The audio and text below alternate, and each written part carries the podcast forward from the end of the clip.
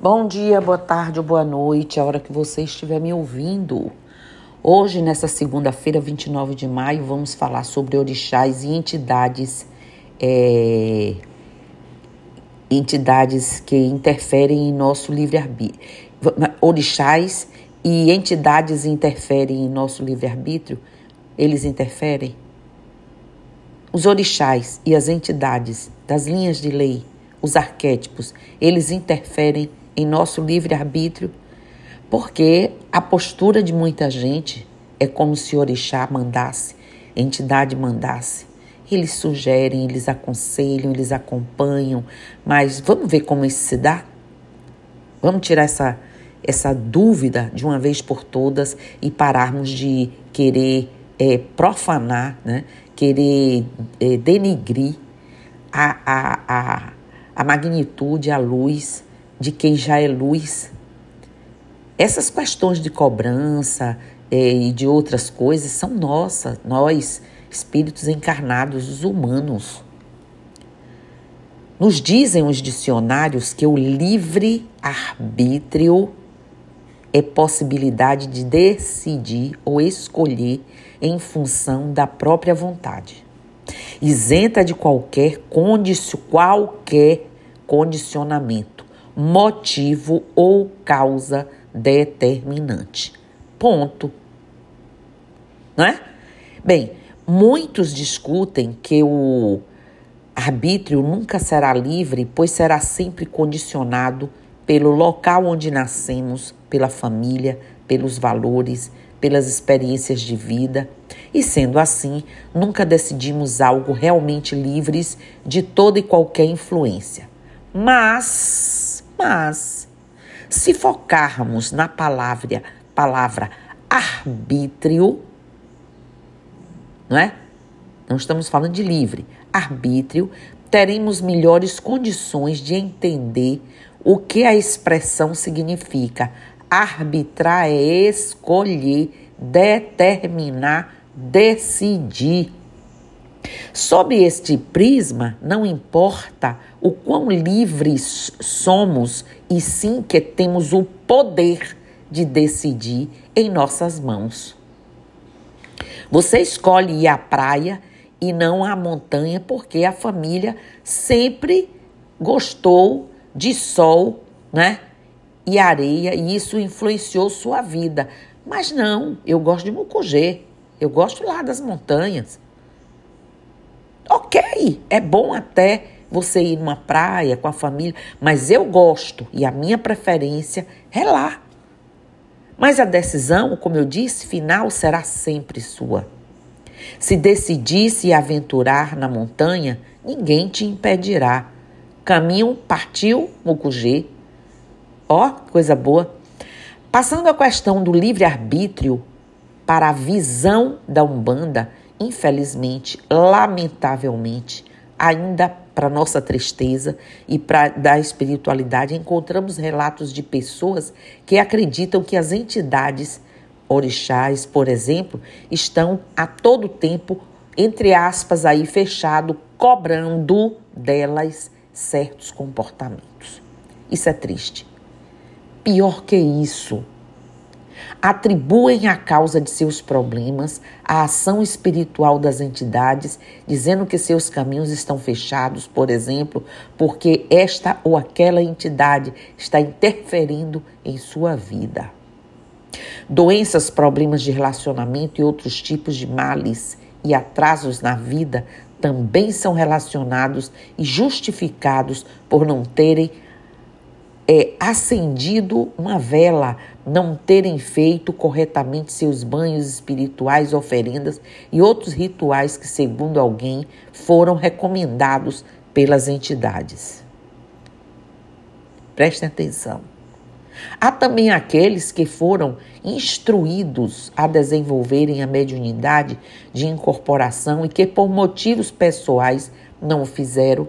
Basta um problema na vida para culpar as entidades por castigarem por esta falta. Nada mais errado do que tudo isso e muito mais. Gente, nenhuma entidade é uma giota espiritual. Que é isso? Esse é agiotagem. Guia espiritual não é cobrador e nem agiota. Você não está devendo nada. A relação não é essa.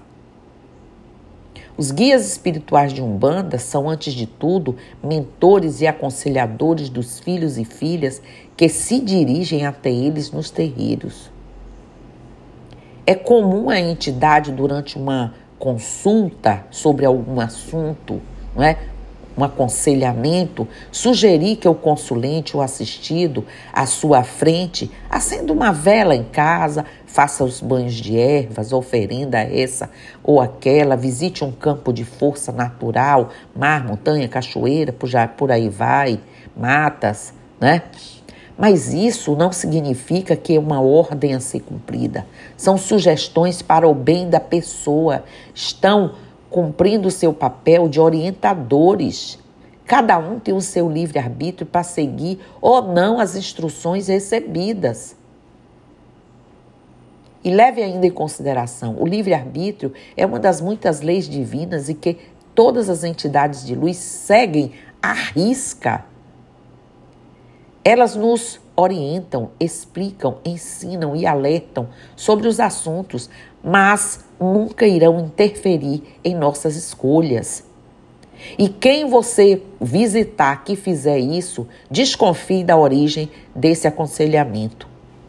E para além disso, nunca irão criar dificuldades para quem deixou de fazer isso aquilo que foi recomendado em consulta e foi aconselhado. É o que, quiumba? Afinal, estamos falando de seres de luz ou de quiumbas. Coloquem a inteligência de vocês à frente e não o desespero.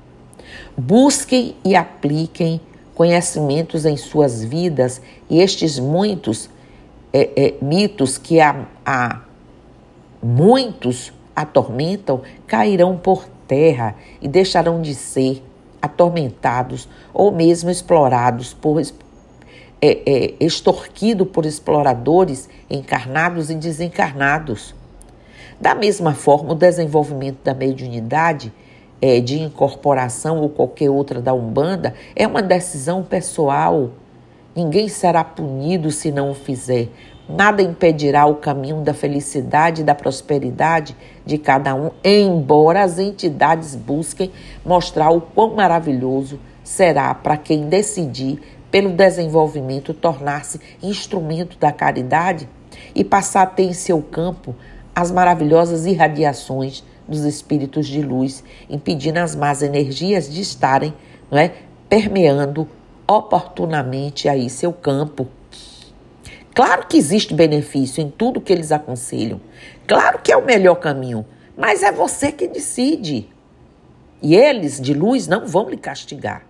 Agora, os que não têm luz, se você está cego na ignorância de tudo sobre você, sobre todos os aspectos, e você pratica coisas que estão, seu plantio é terrível, você vai colher o que é terrível. Com certeza, estes terão acesso a um caminho de muito aprendizado e crescimento espiritual, aqueles que trilham o caminho da luz, é claro. Implicará em estudos, abnegação e muita persistência, paciência e persistência. PP.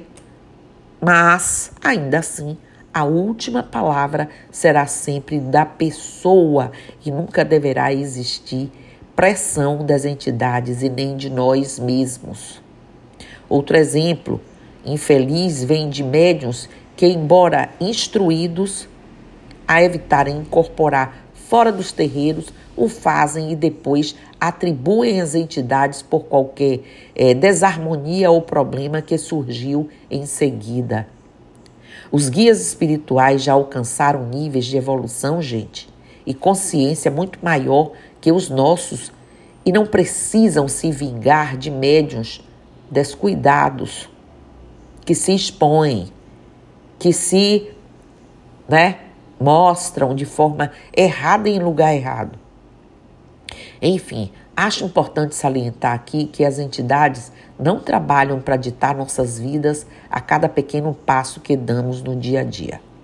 Elas desejam que sejamos pessoas independentes, capazes de andar com as próprias pernas, acertando e errando e assim aprendendo e quando querem, queremos ouvi-los caminhar por caminhos menos tortuosos. Nos auxiliam, nos ajudam, é, no, nos equilibram, fortalecimento, ensinam para que consigamos seguir sem os medos é, é as provo é, é, provocados, né?